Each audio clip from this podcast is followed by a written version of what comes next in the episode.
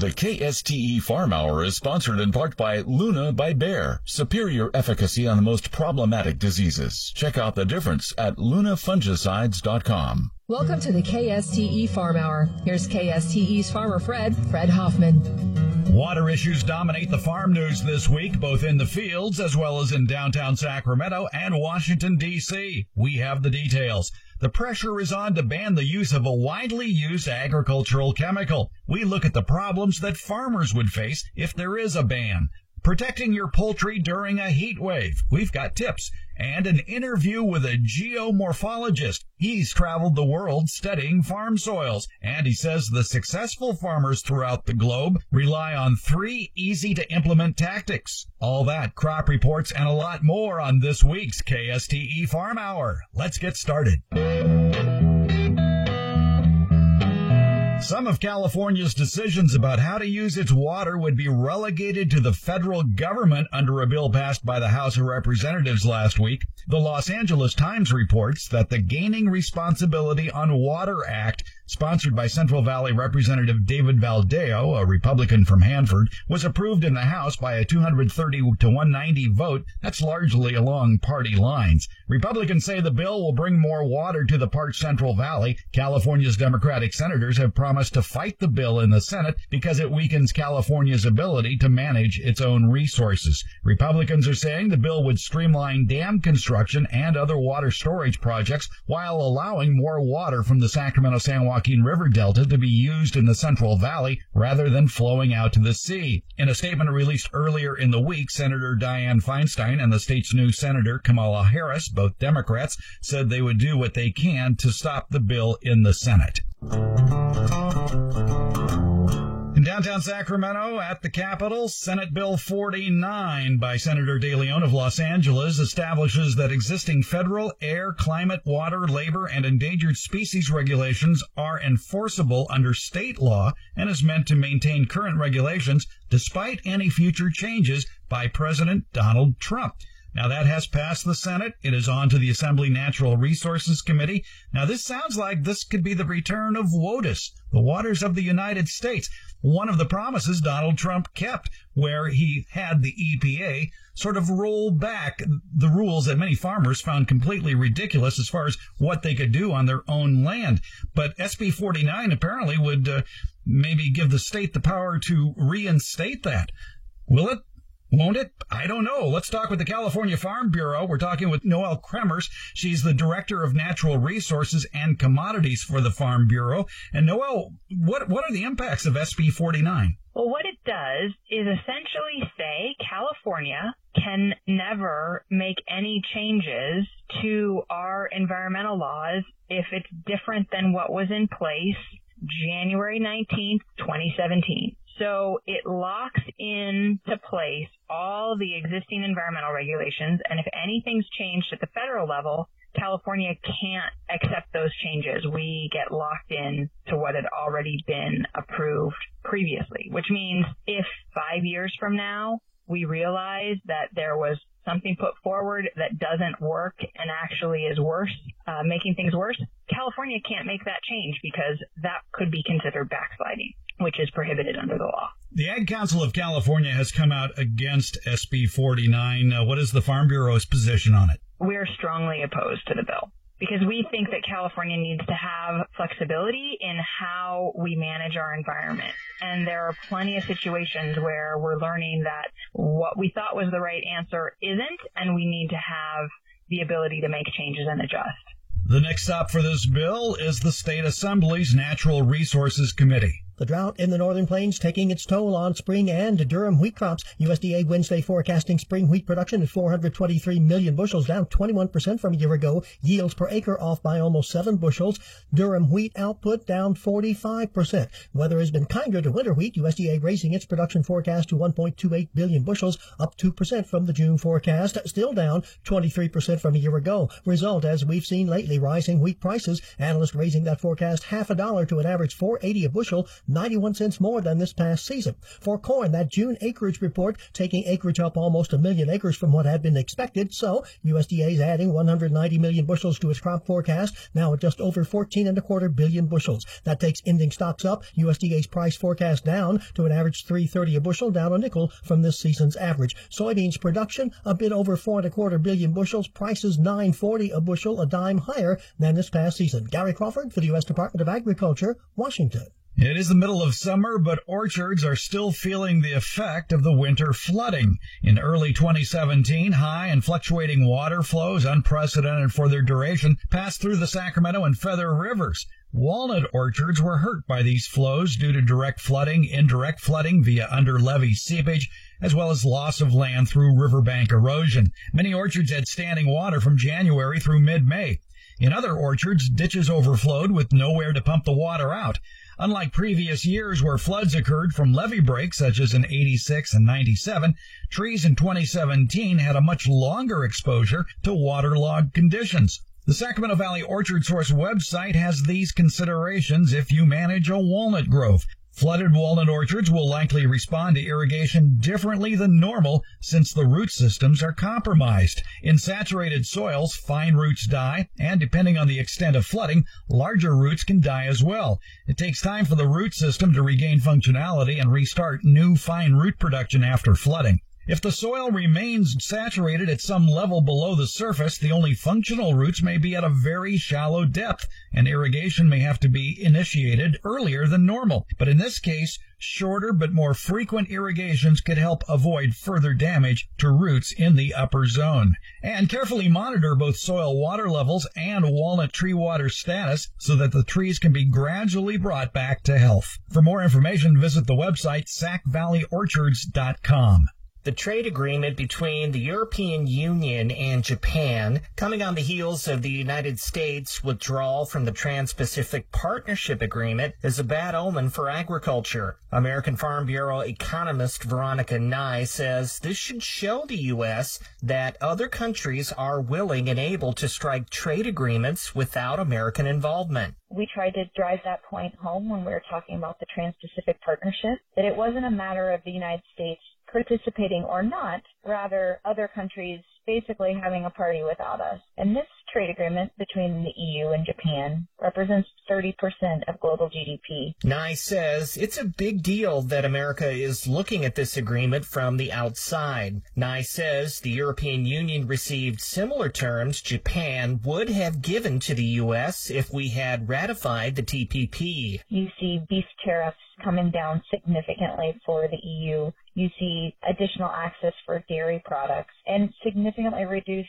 tariffs for pork beef and pork were two of the products where we thought we would see the greatest market access gains into Japan. Some American exports like corn and soybeans won't experience a significant impact from this agreement because the EU doesn't produce a lot of either. Other American agriculture exports to Japan are going to be hit much harder. Beef and pork processed foods, wine, and cheese, this agreement could lead to significant erosion of U.S. market share basically the Japanese consumer is going to look at two pieces of beef, one from the European Union, one from the United States. One will face 9% tariff, so it will cost an additional 9% over the base price compared to the U.S. beef product. That's 38% more expensive than the base price. Nigh says if America can't strike a trade deal with Japan that puts American producers on a level playing field with their competitors, the U.S. will lose share in the valuable Japanese market. Chad Smith, Washington. Here's this week's California crop report. In Fresno County, the wheat harvest is almost complete.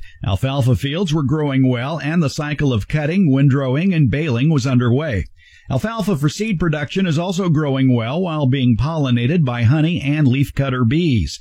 Spraying for lygus and aphids took place in alfalfa. Cotton appeared to be growing well but was hit hard by lygus and aphids.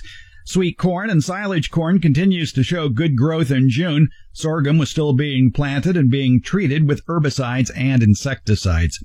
Peach, nectarine, apricot, and plum harvest is in full swing. The cherry harvest almost complete. Apricot harvest is winding down for the year. Fruit orchards and vineyards were irrigated. Pesticides were applied to pomegranates.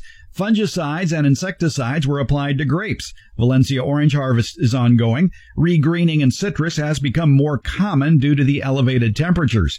Packers were color sorting to compensate. Ruby red grapefruit are being harvested. Olive orchards were pruned. Harvesting continues in blackberry, blueberry, and strawberry fields.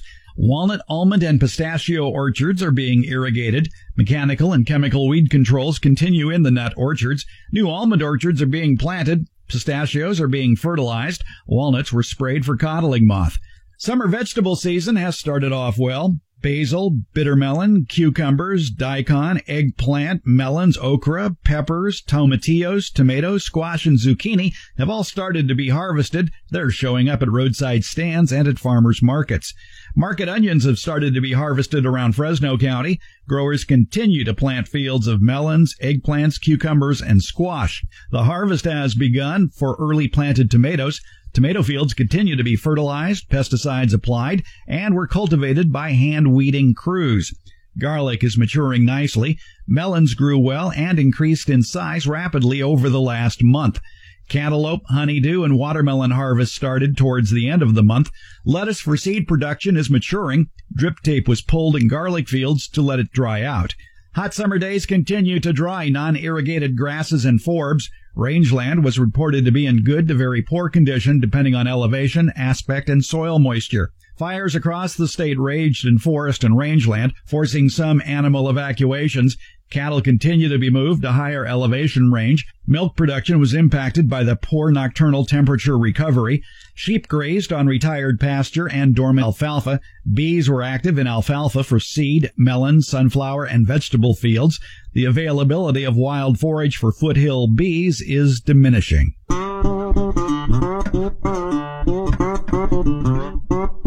More of the KSTE Farm Hour right after this. Now let's get back to the KSTE Farm Hour.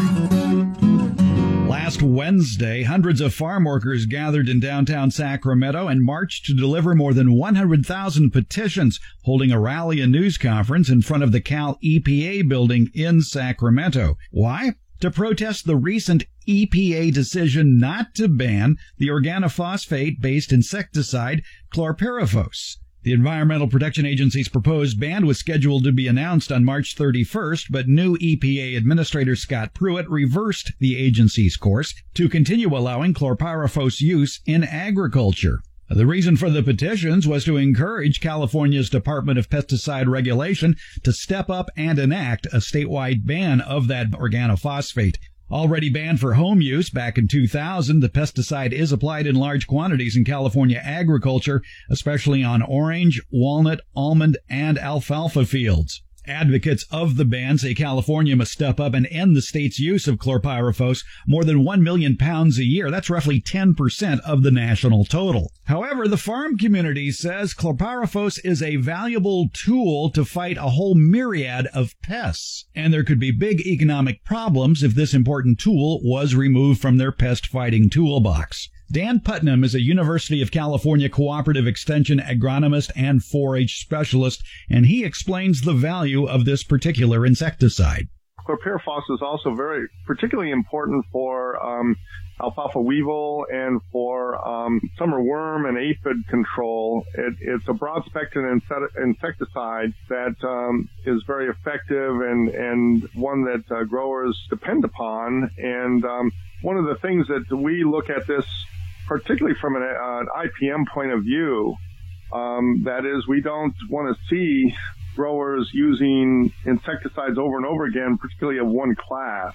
And, and so the, the key issue there is to have a diversity of tools so that they don't uh, overuse one particular tool. So when you remove uh, this pesticide from the mix, that makes growers dependent upon other pesticides and reduces the uh, uh options for controlling pest resistance to to pesticides, which is which is a big issue with with uh, several of our insect pests. Particularly, uh, we've been seeing problems with weevils, at alfalfa weevils with resistance to pyrethroid. Each one of these insecticides has its own issues, so we we want to make sure that growers uh, use cultural practices, but also don't become dependent upon one um, one compound or another.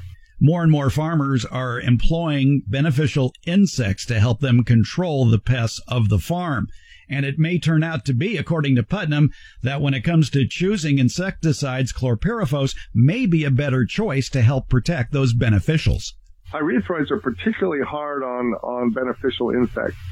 So what will happen if, if chlorpyrifos is lost for the alfalfa grower is that growers will use more and more uh, the pyrethroid class, and and this will be a real problem for the beneficial insects, the what we call the um, you know the ones that, that actually help us control uh, the pests in in alfalfa fields. For the protection of farm workers, Putnam says the best advice may be the most logical advice. Read and follow all label directions. It's very important to follow the labels, and you know certainly we want to make sure that the, that these um, uh, insecticides don't affect workers or houses, people living near uh, near agricultural fields, and and most most growers are pretty conscientious about that, and certainly from the university point of view, we'd like to see people being very uh, careful with their use of of all pesticides, um, and um, with chlorpyrifos and, and you know which is under scrutiny right now, but all all of all pesticides should be really carefully used. The dog days of summer, usually the start of July to mid-August, the hottest, most uncomfortable part of the season. And if you are a backyard poultry owner, this is especially true for your chickens. Chickens are actually fairly susceptible to heat stress. They are like dogs in that they don't sweat. So most of their cooling is done through panting. A lot of times you'll see chickens kind of crouch with their wings out to kind of help facilitate some airflow under the wings. And the wattle and the comb also radiate a fair amount of heat. Ashley Wright of University of Arizona Extension says heat stress at backyard poultry can result in decreased appetite, reduced egg production, potential heat stroke, even death. How can backyard bird owners protect their flocks from the heat? Wright says start by putting coops up under shade, such as trees. The natural sort of shade is very effective at cooling. And then second option, you can even use things like temporary shade cloths if you need to to shade more of a coop.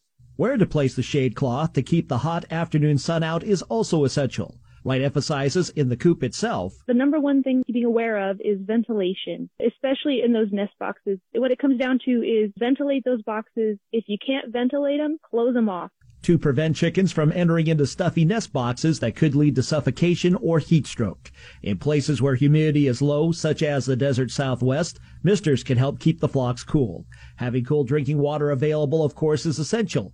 Wright says another tip is giving chickens and other poultry frozen treats, like fruit in a cube of ice. It's a nice cool treat that can help them cool their bodies internally and encourage them to consume more water. Poultry in hot conditions eat less, so Wright says the dietary emphasis should be on high nutrition feed and on avoiding corn and scratch grains. What it does do is dilute the diet because it's high energy, but it doesn't really have all the vitamins and minerals that they need. First thing in the morning tends to be when it's coolest. So I wouldn't feed any treats during that time because you want to encourage them to eat their actual layer ration. And if a bird shows signs of developing heat stress, such as heavy panting, lethargy, and a pale wattle and comb, Wright suggests to take a bucket of cool and not ice cold water and you can to merge her up to about her neck for just a few seconds in that water. And that can help cool her body temperature down to a more normal level. And then just give her some time to recover in a nice cool place until she's completely recovered and able to go back out.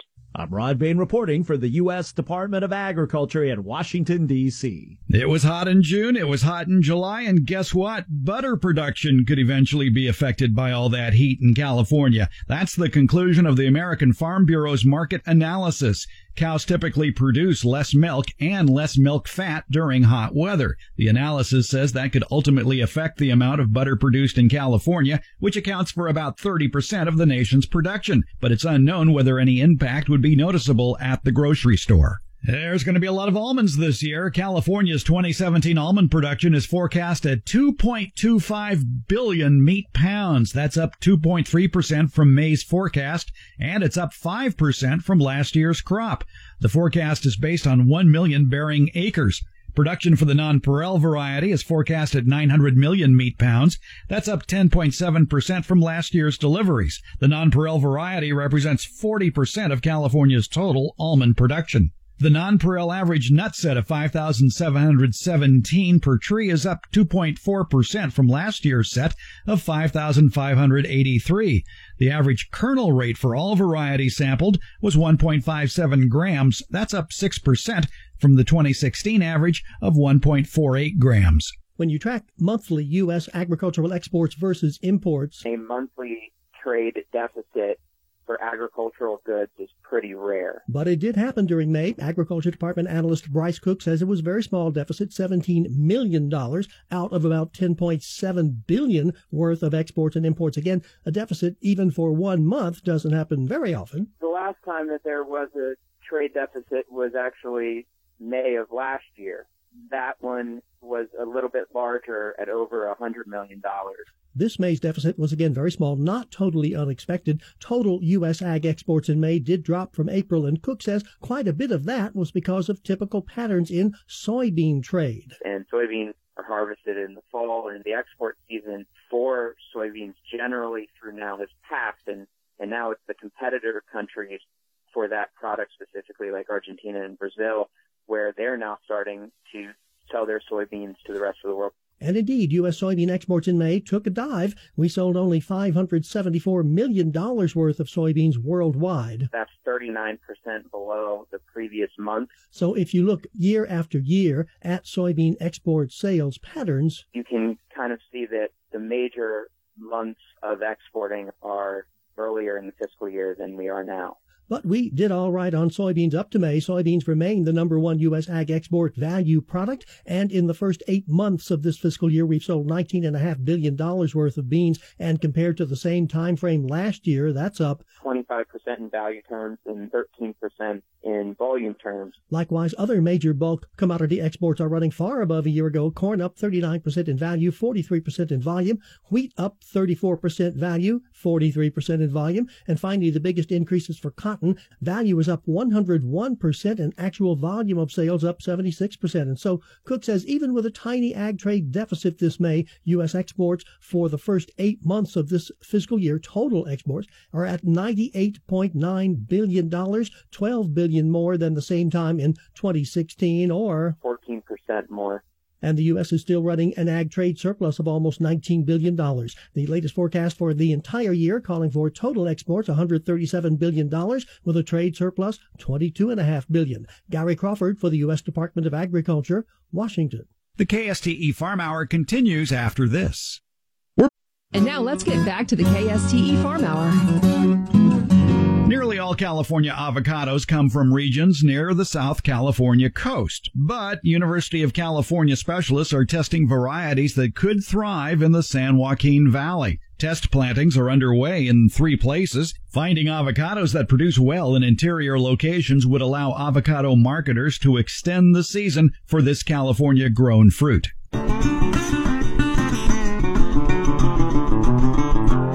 Food, agriculture, technology innovators, and entrepreneurs from all corners of the state have a chance to win $10,000 and build an innovative solution in two and a half days. What's that all about? It's the Apps for Ag Hackathon, and it'll be held at the Urban Hive in Midtown Sacramento on July 28th and then all day July 29th and 30th. The final pitch and judging will be at the California State Fair at 4 p.m. on Sunday, July 30th. They're looking for passionate technologists, growers, entrepreneurs, scientists, and innovators to come together, define problems, pitch ideas, and create teams. This will help build an agriculture or food related digital application in just 48 hours. If you're intrigued by that, visit the website appsforag.com slash hackathon or Google the phrase apps for ag. The House of Representatives recently passed the Strengthening Career and Technical Education Act for the 21st Century. The measure reauthorizes the Carl D. Perkins Career and Technical Education Act. AFBF Director of Congressional Relations, R.J. Karney, says this is vital legislation for the future of ag businesses. High school career and technical education programs are vital for developing talent and leadership, especially needed in farming and agricultural services, and also regards to building economic future on rural communities. The bill provides career and technical education plus post high school job training and retraining, all of which are necessary to build a skilled workforce. Skilled workers are as necessary in rural America as they are in urban areas. It's going to help focus job training, which will really benefit rural America to sustain jobs, sustain a skilled workforce. It's just as critical in urban and suburban communities as it is in rural America. And so the Perkins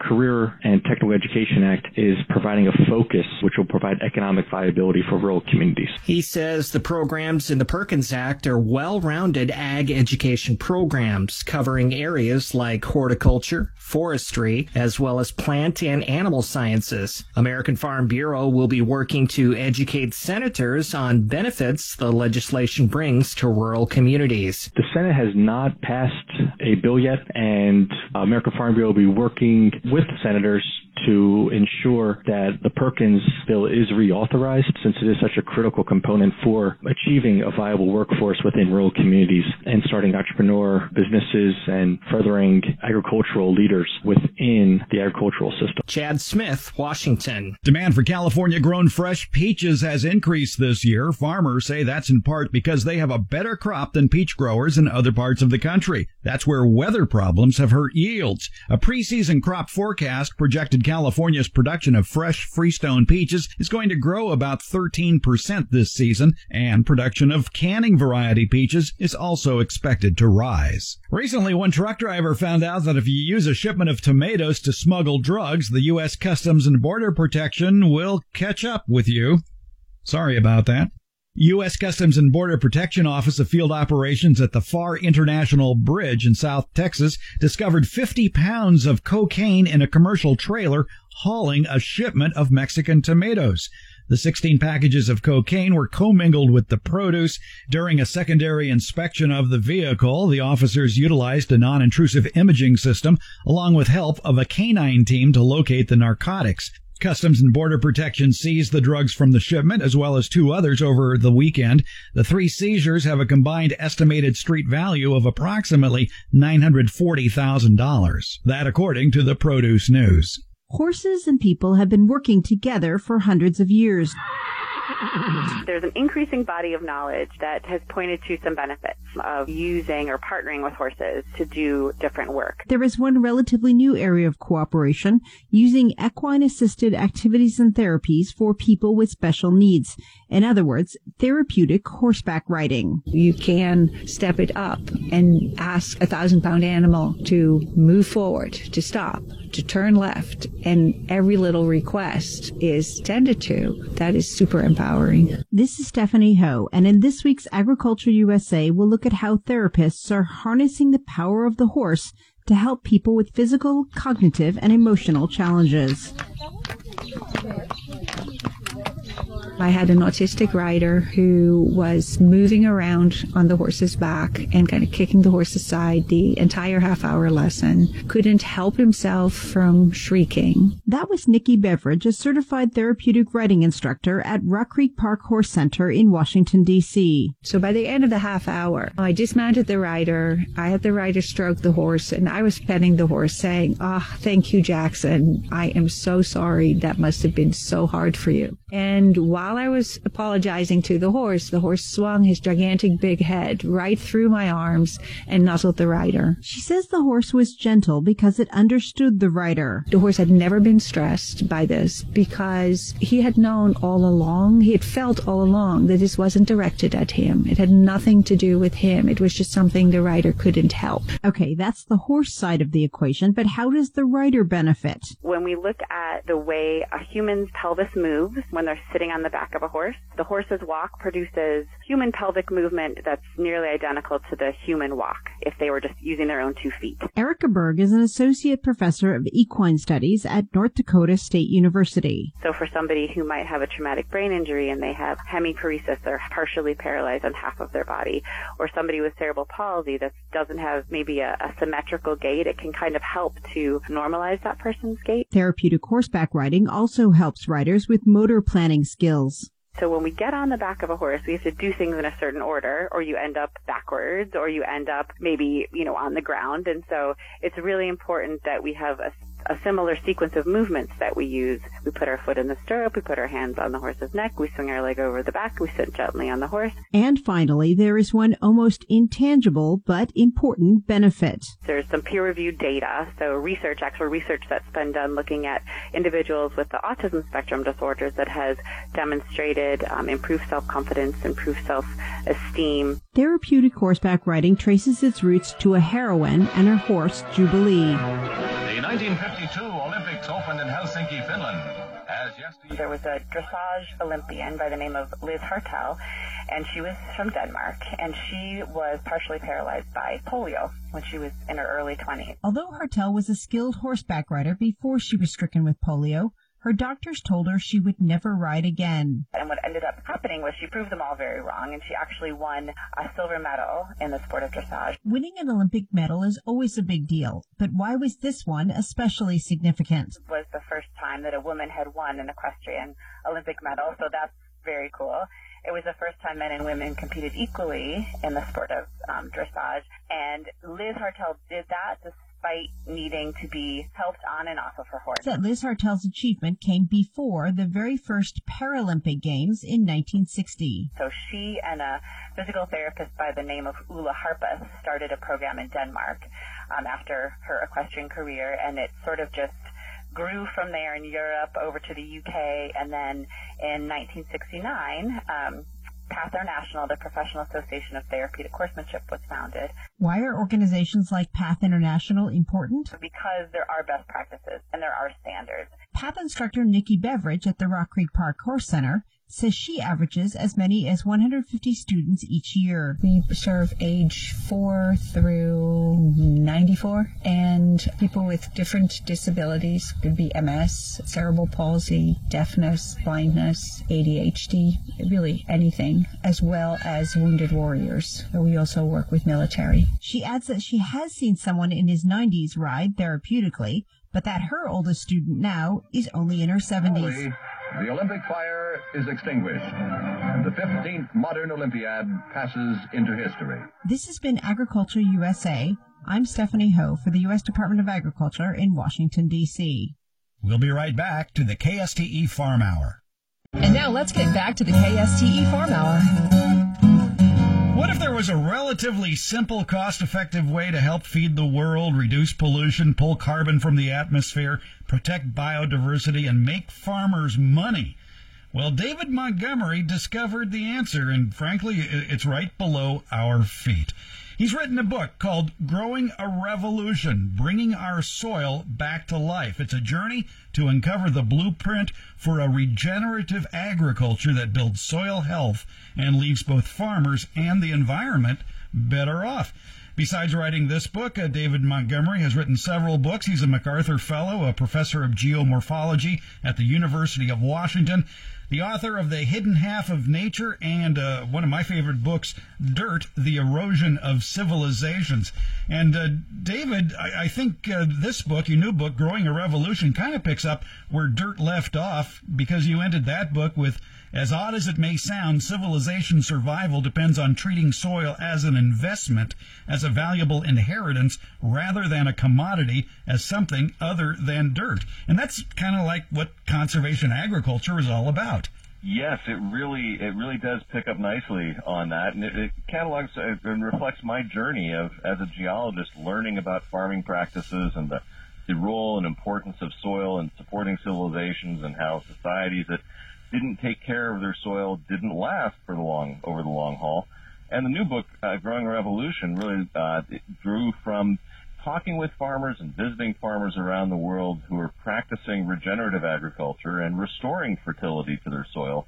And one of the things that gave me great cause for optimism uh, was how widely the general, the simple general principles behind this can apply, how they can scale up and work on small farms and large farms, and how by reducing the input costs for farmers, the amount that they were spending on diesel and fertilizer and, and pesticides, while maintaining their yields, it really resulted in better uh, on-farm economics. These farms were more profitable, and if there's one thing that everybody that lives in the city like myself needs is we need to stay, have farmers stay in business so they can feed us.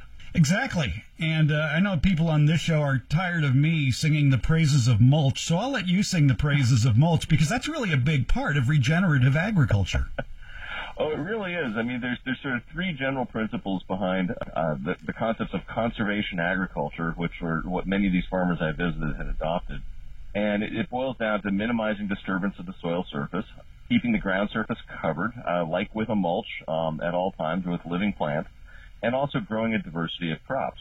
Of those three, keeping the, the soil undisturbed and having a mulch on the surface is actually really, really, a really, really simple and powerful technique. Now, it may be a different practice than many farmers are used to and that certainly haven't been used in all areas throughout history. But the, this combination of factors is really a um, combination of the ancient wisdom of, of cover crops and crop rotations along with modern knowledge of how to actually operationalize um, weed control without the plow. And, and mulch is a big part of all that. So that, the, the way that uh, Anne Biklé, my co-author on The Hidden Half of Nature, and I summarized the key message of that book was mulch your soil inside and out because there's direct parallels between what happens in a farm field and what happens in the human gut. And that book ended up focusing a lot on that. The new one, Growing a Revolution, is really more about how these ideas play out on modern modern farms in both the developed and developing world.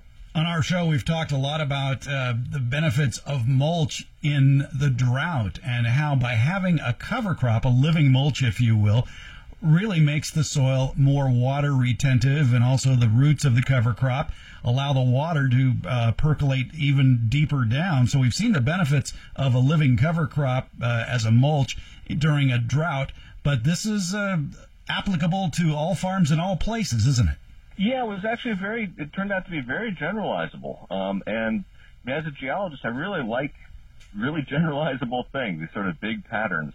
And that was one of the, the take-home messages that I had from visiting farmers around the world who'd adopted these practices, is the sort of the, the, the hidden power of mulch, if you will. Um, people had different techniques and different methods of getting at it. They would combine it with different aspects of of uh, of their cropping system or their livestock management system in different places. But the idea of keeping the soil surface covered not only helps it hold moisture and helps that that um, the water that that falls as rain to actually sink into the ground where you want it as a farmer instead of running off over the surface, carrying away your nutrients in your topsoil where you don't want it as a farmer. Um, the mulch has a lot of a, a lot going for it in as a element of this system of, of regenerative agriculture. And as you point out in your book, Growing a Revolution, this isn't anything new. I remember in your previous book, Dirt, you had a, a, graphic of a book published in 1708 called The Whole Art of Husbandry, or The Way of Managing and Improving of Land. And it's a lot of it's the same principles you talk about in your new book.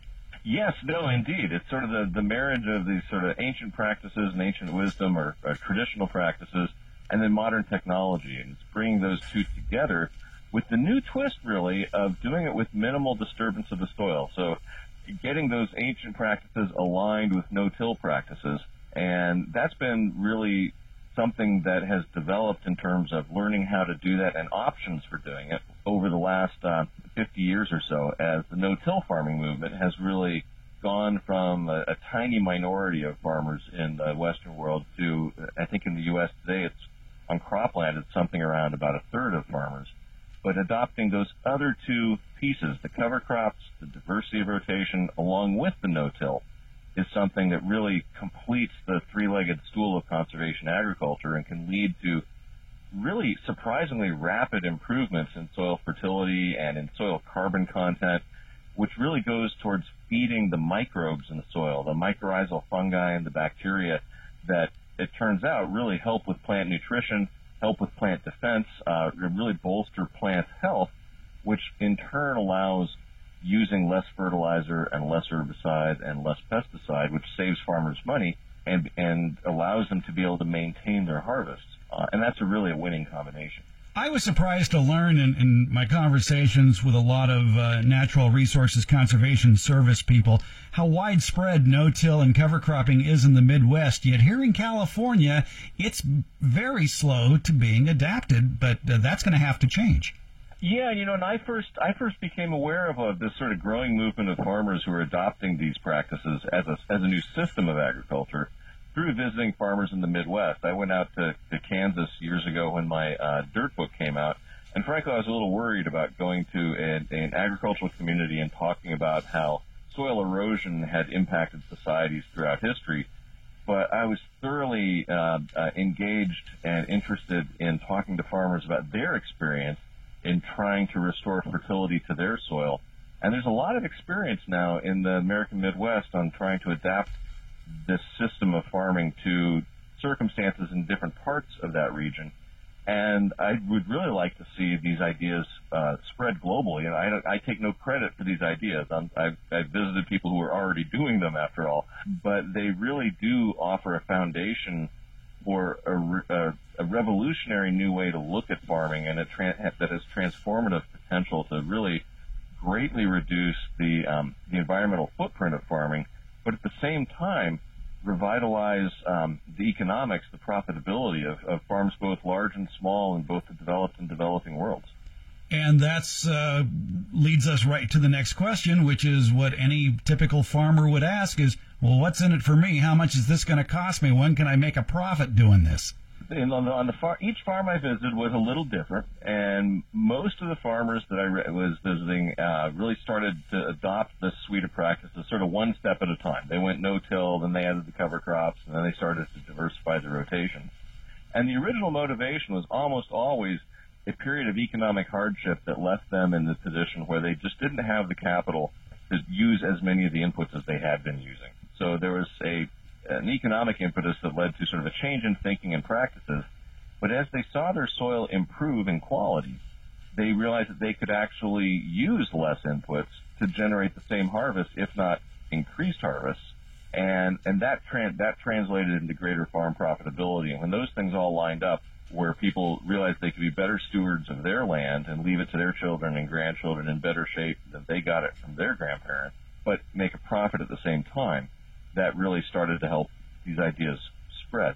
And the story in each region and each farm was, was obviously different. The, the specific practices for how you'd implement that idea of minimizing disturbance, covering up the soil with cover crops, and growing a diversity would be different in different regions. You know, different climates, different crops, different economies around the world.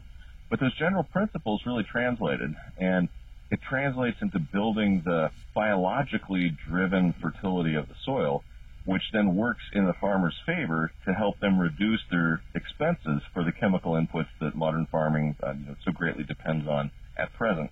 So basically, as you say in the book, park the plow, keep the soil covered with plants, grow a diversity of crops. The name of the book, Growing a Revolution, Bringing Our Soil Back to Life. The author, David Montgomery. David, thanks for a few minutes of your time today.